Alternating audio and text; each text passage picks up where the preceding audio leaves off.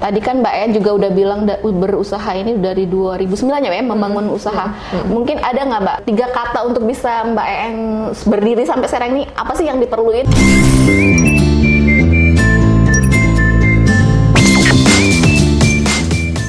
Jadi seorang pengusaha memang nggak mudah. Mungkin ada nggak sih Mbak apa yang perlu kita tanamkan?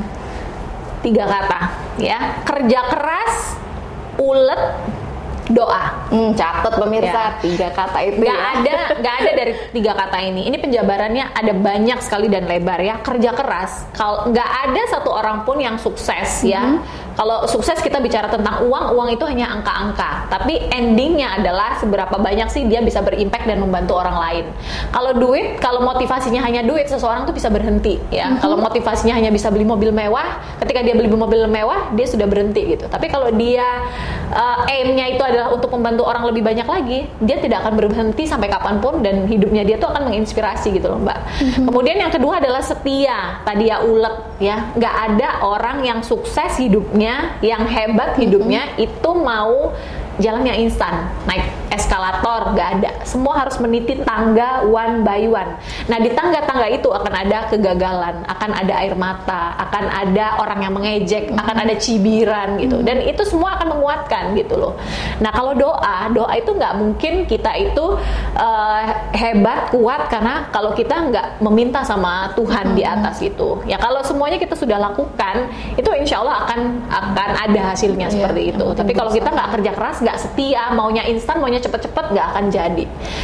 Kalau memang ada jalan yang instan, kalau memang nggak perlu kerja keras, itu orang hebat tuh akan banyak banget. Tapi kita buktikan kan, mungkin dari 10 orang itu presentasinya ada satu orang. Mhm. Karena nggak nggak semuanya, 9 orang ini sekuat orang satu ini nggak gitu loh. Oh beda ya. Iya, jadi mental ya mental itu butuh beda gitu. tem- tempatnya mungkin ya Mbak. Ya, Instan jadi sama yang betul. Jadi kalau dalam aja. kamus hidup saya itu nggak ada gagal, tapi yang ada adalah belajar seperti itu. Ya gagal nggak apa-apa, bangkit lagi, coba lagi, cari cara yang lain seperti itu. inspiratif sekali. Jadi gagal itu apa Mbak tadi? Gagal itu gagal itu nggak ada, yang ada tuh belajar. nggak ada. Jadi harus belajar. Harus jangan belajar terus. Jangan Jangan pernah merasa puas, Ah, Mbak. jangan merasa puas intinya ya Mbak ya. Wah Mbak ini inspiratif sekali obrolan kita pagi ini ya. Ya, amin. Nah ini Mbak, ini kan usaha Mbak ini udah udah banyak. Eh, ke depannya mungkin ada mau lagi yang penasaran nih mau apa sih yang di dilutin kuliner ada, properti ada udah main. Saya sih lebih kepada fokus kepada hal-hal yang saya sudah bangun dulu Mbak. Nggak mau terlalu banyak lagi juga. Karena dengan terlalu banyak usaha juga membuat fokus kita pecah-pecah. Ya sebenarnya juga kalau sebagai seorang entrepreneur sejati itu kan eh, skill, eh, soft skill, ada banyak hal. Kemudian juga eh, skill setnya itu harus ada dan itu semuanya harus digembleng kepada timnya. Nah nanti itu baru bisa diversifikasi usaha yang banyak itu. Nah maunya nanti ke depan tetap mengembangkan eh, income realty, mungkin bisa bisa ada brand income realty di seluruh Indonesia itu adalah impian saya. amin. Terus kemudian menambah cabang lagi untuk Buntut Sunda Kang Ali, kemudian untuk di BDI sendiri mungkin berimpact lebih banyak membantu teman-teman UMKM dan teman-teman pengusaha yang nggak ngerti digital lebih banyak lagi. Melek digital ya itu. Mbak ya memang lagi seperti itu. gaungnya memang lagi kenceng banget nih melek Ya, digital. melek digital, go digital itu nggak bisa. Jadi nggak bisa kalau kita ngotot, oh saya nggak bisa. Nggak ada yang nggak bisa kalau kita mau belajar seperti itu. Jadi intinya mau lebih fokus, mau lebih jalanin yang sudah pada core-nya, tapi mungkin dengan core itu kami lebih kuatkan, terus kemudian juga sistemnya diperbaiki, manajemennya lebih baik, agar kami bisa melayani dan bermanfaat lebih banyak lagi seperti itu. Ah, semoga Ya. ya Mbak ya kayaknya Amin. kayaknya Mbak En mudah banget ngo menja apa ngomong Ngomong dan mudah menjalan. ya, ya mudah sih mudah, insya Allah mudah lah, insya Allah mudah. Nah kalau untuk sendiri Mbak, kita ngobrol lebih detail nih. Kalau untuk tas tuh apa sih Mbak yang dijual? Aku jadi penasaran tuh. Kayaknya ada tas kulit apa gitu tadi kan? Ya, jadi kalau untuk produk eh, Tina Mitra Palembang sendiri, kita itu kan sudah punya pabrik besar kita di Jambi. Jadi kita memang kolaborasi. Usahanya di Jambi Mbak. Uh, pusatnya itu pembuatannya di Oh. Sumatera tapi di Jambi seperti itu pengrajin pengrajin kita di Jambi alasannya kenapa karena di situ resource-nya banyak Oh, jadi dekat dengan perkebunan sawit di Jambi dan ularnya tuh berbeda gitu. Jadi Oh. shine kulitnya tuh berbeda. Ular gitu. apa sih Mbak? BTW yang Ularnya itu eh, ular eh, piton, Hmm. terus kemudian juga ada ular-ular yang lain juga seperti itu dan memang kalau di Jambi itu kan memang banyak seperti Hmm. itu resourcesnya ada biawak juga seperti itu. Dan itu peminat eh, tas itu kan tasnya Exotis. segmented ya Mbak ya. Hanya- Hanya orang-orang tertentu yang mungkin suka sama itu. Itu ada Mbak pasarnya. Alhamdulillah ada sini? sampai dengan hari ini ada. Alhamdulillah ada. Kita malah ada kirim ke kota-kota lain juga ada. Karena kan Oh, kita nggak cuma ya? offline aja, ada online juga. Tuh, Jadi kalau pengrajin itu semuanya under kita semua. Jadi kontrol mulai dari samak kulitnya itu dilakukan sendiri seperti Hmm. itu. Di pabrik main pabrik kita di Jambi seperti itu. Jambi ya Mbak ya. Tapi jualannya ada eh bisa di online juga Bisa ya di Mbak ya? online, kita ada websitenya, ada Instagram, eh, biasa lah mbak seperti itu. Lumayan Mbak eh, terjualnya banyak ya. Lumayan ya walaupun uh, pandemi ini kan kemarin sempat beberapa bulan sempat agak slow seperti itu karena kan memang fokus uh, orang-orang juga ibu-ibu kan nggak Makan. kepada tas. Ya tapi nggak apa-apa lah. Namanya bisnis kan juga up and down seperti itu. Jadi kita tetap setia tadi gitu loh. Nggak dalam posisi kita uh, nggak nggak rame pun terus kita close gitu. Sementara kita masih usahakan untuk uh, bisa rising untuk bisa bagus gitu. Oh gitu. Itu sendiri untuk eh, misalnya ada kan Mbak buka online juga ya jualan tas Ada, itu ada. ya. Ha. Itu untuk pengantarannya eh, kerjasama sama Belly Jack Mbak. Oh iya, ada kita sama kerjasama sama Belido, Beli- di Belido ID kita juga ada post, kemudian juga di Beli Jack juga ada. Oh jadi itu eh, pengantarannya kerjasama sama Belly Jack tadi ya? Iya, iya. Kenapa Mbak kerjasama sama Belly Jack? Eh, simple dan ongkosnya juga eh, relatif lebih oke sih seperti itu. Ternyata ya Mbak ya. Tapi juga pemirsa biasanya cari yang kayak gitu Mbak. Iya biasanya betul. kan. Jadi ya balik-balik lagi apalagi mama ya pasti quote unquote itu cari yang lebih murah seperti itu. Tetep Mbak. Lebih ya. menarik. Sisanya Bener-bener. bisa beli untuk mainan anak kan. Iya bener. BTW harga tasnya berapaan Mbak? Harga Beli tas kalau untuk dompet mulai dari 500, eh, kalau untuk tas sampai dengan 7 juta. Wah, tas yang satu jutaan juga ada kok. Oh gitu ya Mbak ya.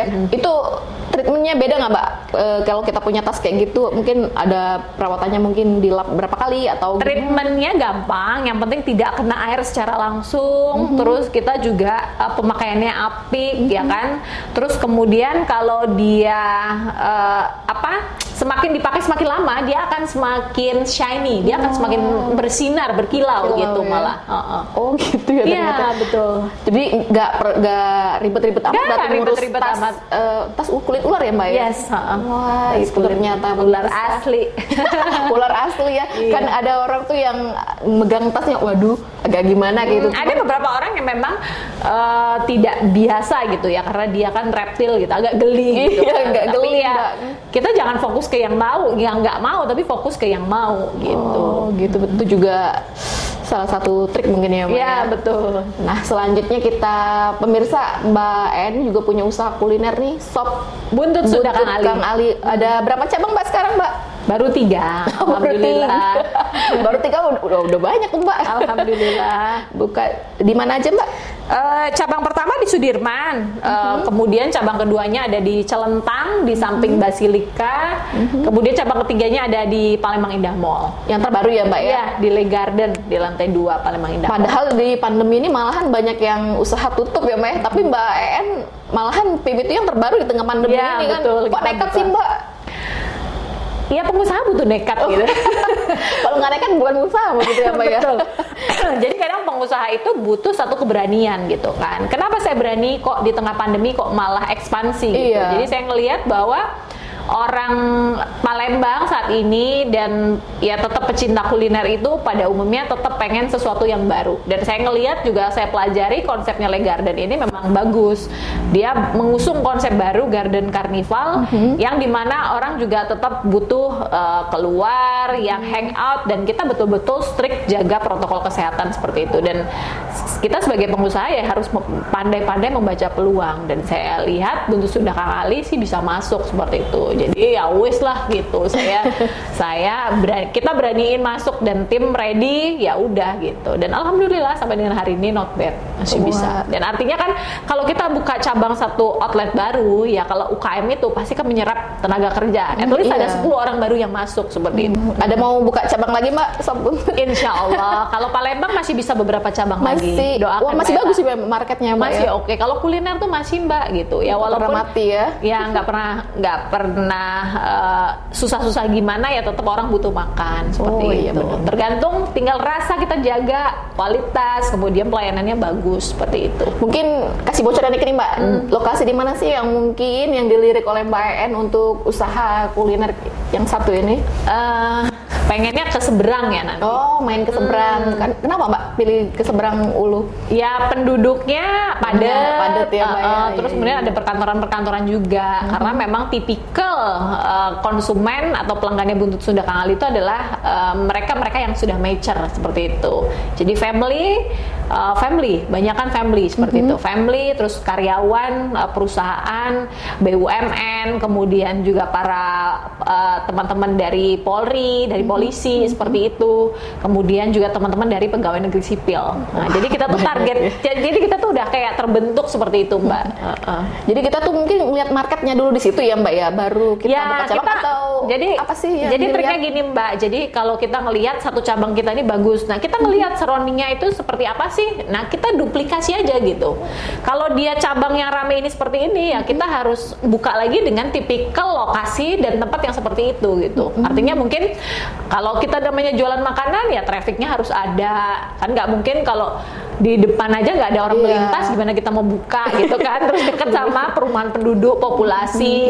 Ya terus kemudian juga akses eh, kendaraan itu gampang. Ada parkir yang paling penting. Ya Oh, sampai parkirnya parkir jangan sampai nganggu lalu lintas ya mbak, karena banyak dan- rumah makan juga nggak ngelihat apa uh, menyediakan area parkir jadinya Benar, kadang-kadang orang mau datang, mau parkir aja susah ya pasti balik lagi muter. Oh iya, benar, Jadi kan ada beberapa aspek ketika orang mau datang ke satu tempat itu kan dia pasti pikirkan, oh Lihat nanti dulu parkir saya parkir. di mana seperti itu. nanti abis eh, apa lagi enak-enak makan Ah, suruh pindahin. yang BG ini Ah, orang pindahin kan nggak enak banget ya mbak ya Iya, rasanya kan diganggu Nggak apa-apa kalau memang media makan. parkirnya kurang begitu memadai, tapi kita harus menyiapkan satu orang yang memang betul-betul dia fokus mengurusin perparkiran seperti Oh, itu. gitu.